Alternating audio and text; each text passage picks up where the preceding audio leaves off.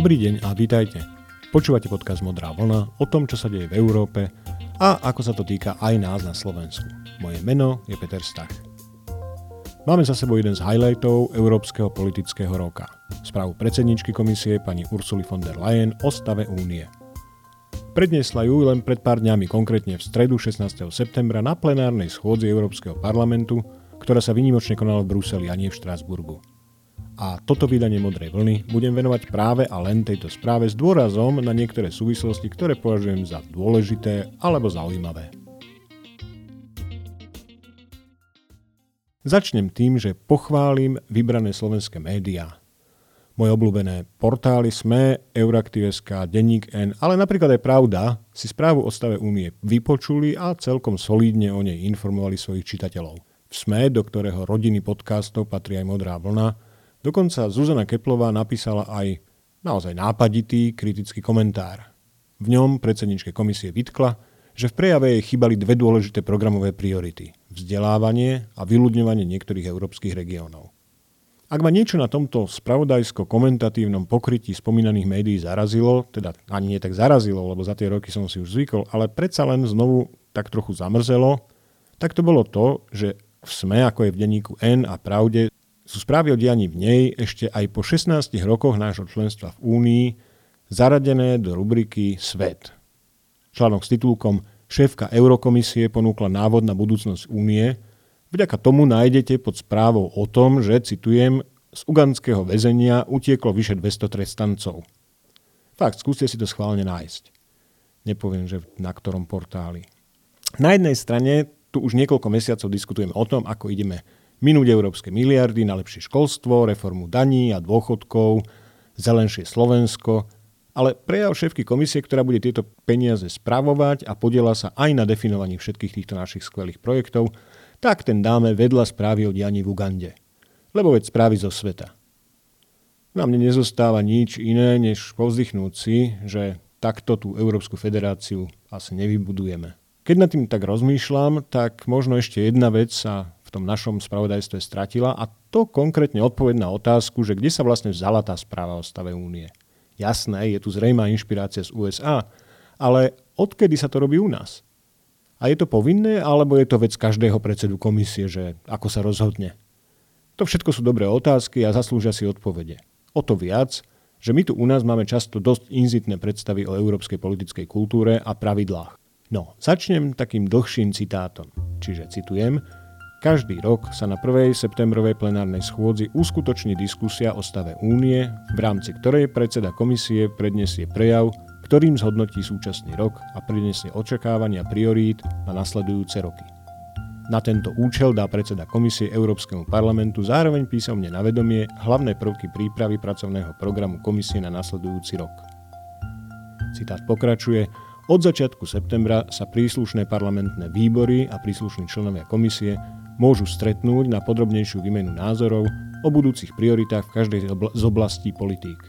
Tieto stretnutia doplní stretnutie medzi konferenciou predsedov výborov a kolegiom členov komisie a v prípade potreby stretnutie medzi konferenciou predsedov a predsedom komisie. V októbri komisia prijíma svoj pracovný program na nasledujúci rok. Následne predseda komisie predklada tento pracovný program na príslušnej úrovni v Európskom parlamente. Koniec dlhého citátu. Tento citát pochádza z rámcovej dohody o vzťahoch medzi Európskym parlamentom a Európskou komisiou, presnejšie z prílohy číslo 4 tejto dohody, ktorá určuje časový harmonogram pracovného programu komisie. A táto rámcová dohoda sa zase opiera o článok 295 zmluvy o fungovaní Európskej únie, ktorý hovorí, že, opäť citujem, Európsky parlament, Rada a komisia sa navzájom radia a vzájomnou dohodou upravia podrobnosti svojej spolupráce. Na tento účel môžu v súlade so zmluvami uzatvárať medziinštitucionálne dohody, ktoré môžu mať záväznú povahu. Konec citátu. Tu je dôležité všimnúť si dve veci. Poprvé, je tu jasná odpoveď na otázku, či je správa o stave únie povinná záležitosť. Áno, je. A to minimálne dovtedy, kým parlament a komisia nepríjmu novú záväznú dohodu o vzájomnej spolupráci.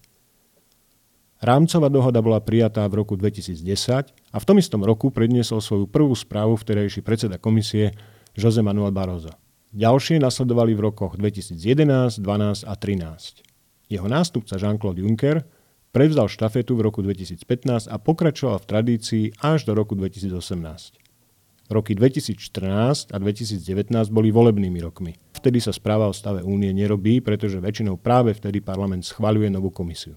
No, ale je tu ešte jedna dôležitá vec. Výročná správa o stave únie nie je len nejaký ďalší prejav, a to navyše ešte aj mimoriadne dlhý. Ak totiž dáme na chvíľu nabok rečnícke prvky a nacvičený prednes, objaví sa zoznam hlavných priorit pracovného programu komisie na nasledujúci rok. A tu sme pri podstate – pretože pracovný program komisie je srdcom európskeho vládnutia, teda tej jeho časti, ktorá rieši spoločné pravidlá. Komisia jediná má totiž právo legislatívnej iniciatívy. Ona jediná môže predkladať návrhy európskych právnych noriem, smerníc a nariadení, ktoré potom Rada a parlament pripomienkujú a schvalujú. Čiže ak predsednička komisie v prejave o stave únie povie, že je treba, že je treba posilniť európsky rozmer zdravotníctva, znamená to, že je pravdepodobne už v tom momente nejaké jej oddelenie e, pracuje na konkrétnych legislatívnych návrhoch, ktoré komisia budúci rok alebo ďalšie roky predstaví. A pod slovom predstaví samozrejme myslím formálne navrhne. Teda pošle do rady a do parlamentu, aby o tom mohli rokovať vlády členských štátov aj parlamentné výbory. A o dva roky šup na svete je nová smernica či nariadenie, ktoré napríklad posilní spoluprácu národných hygienických úradov, vytvorí novú inštitúciu pre biomedicínu, alebo harmonizuje pravidlá vyhlasovania karantény naprieč celou Európou. Asi je prirodzené, že pozornosť väčšiny médií aj komentátorov priťahuje samotný prejav, zvlášť pokiaľ ide o nového predsedu či predsedničku komisie. Ale ak hodinové prejavy nie sú vašou obľúbenou kratochvíľou, spomente si ešte raz na text dohody medzi parlamentom a komisiou. Píše sa v nej, že Predseda komisie zároveň s prednesením svojej správy dá parlamentu aj písomne na vedomie hlavné prvky prípravy pracovného programu komisie na nasledujúci rok. Na stránke komisie tak nájdete okrem samotného prejavu vo forme textu a videozáznamu aj o mnoho stručnejší zoznam priorit komisie.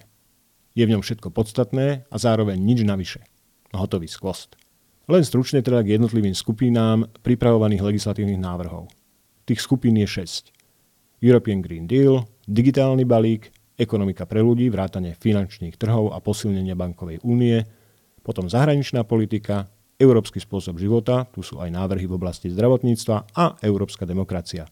Ak by ste si to chceli pozrieť na vlastné oči, do popisu podcastu pripojím aj link na originálny dokument. Žiaden z týchto tematických okruhov nie je sám o sebe nejakým zásadným prekvapením. Všimnime si však kontinuitu. Napríklad také pravidlá hospodárskej súťaže. Ak počúvate modrú voľnu pravidelne, tak si možno spomeniete, že v májovom rozhovore s právnikom Jakubom Joštom sme hovorili aj o požiadavke Nemecka a Francúzska na uvoľnenie pravidiel tak, aby umožnili vznik tzv. európskych šampiónov.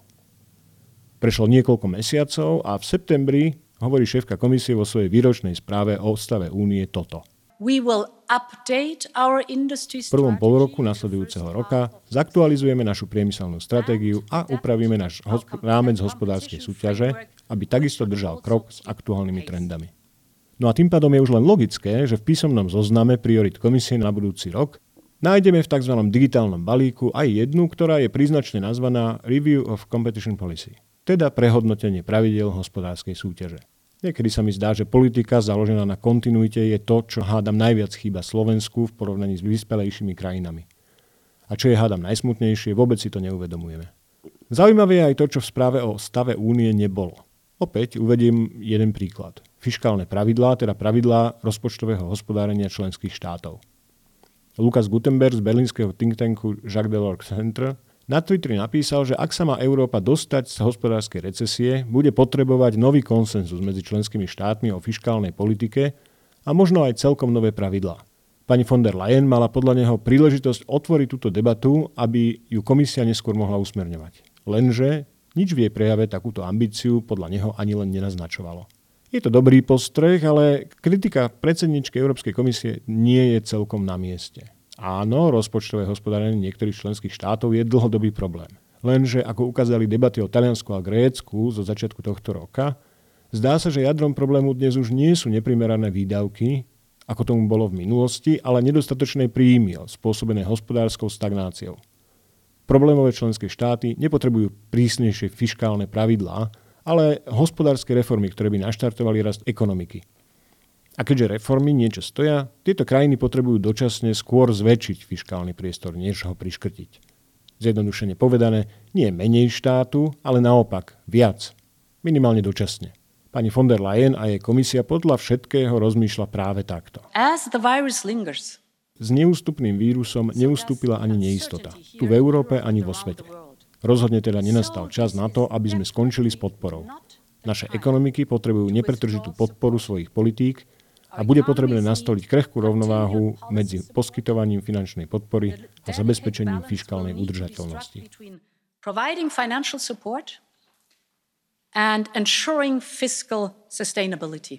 Pri počúvaní alebo čítaní správy o stave únie v podaní Ursuly von der Leyen divákovi alebo čitateľovi ľahko môže uniknúť jeden dôležitý moment, na ktorý na Twitteri upozornil napríklad hovorca frakcie Európskej ľudovej strany Pedro López de Pablo.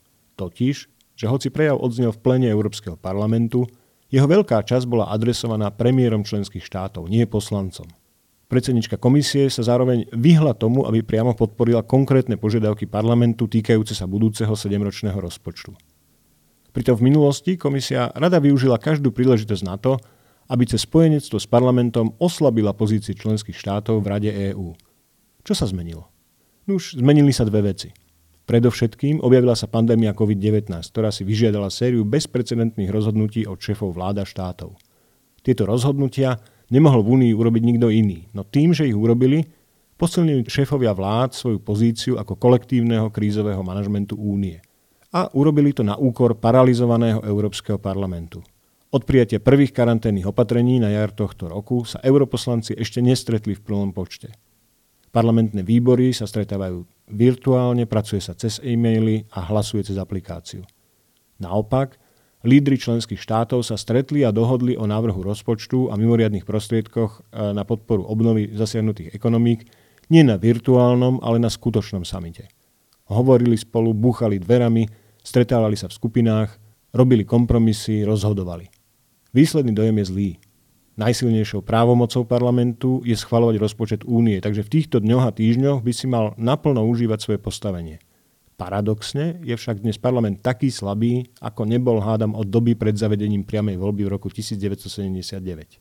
Hlavným dôvodom je nepochybne koronavírus, ale nepomáha ani nedostatok skutočných politikov, ktorí by vedeli nielen napísať dobrý tweet alebo status na Facebook, ale rozumeli by aj mocenským pravidlám politiky.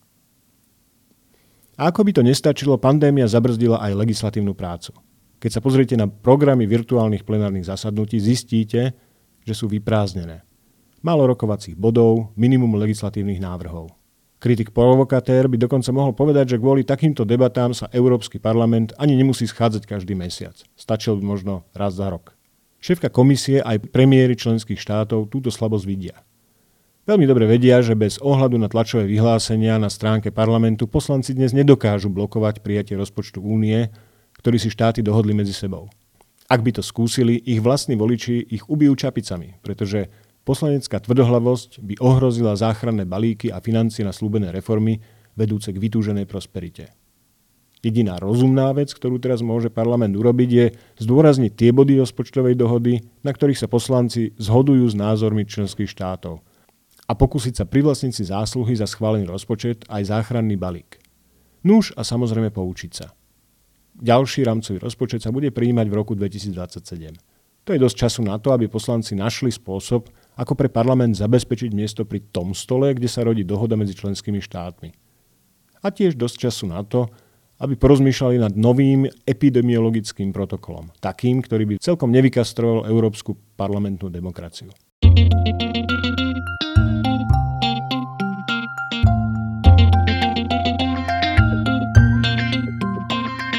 Toľko modrá vola na dnes. Teším sa, že ste si našli čas na počúvanie a dúfam, že vás to bavilo.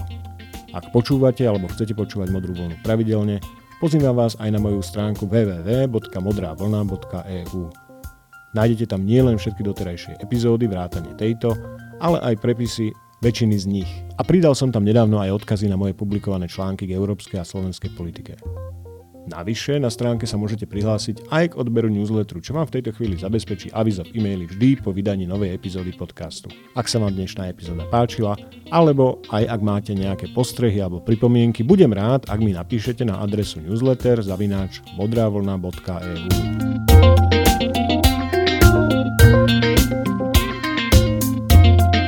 Samozrejme budem sa tešiť, ak modrú vlnu odporúčite aj vašim priateľom a známym.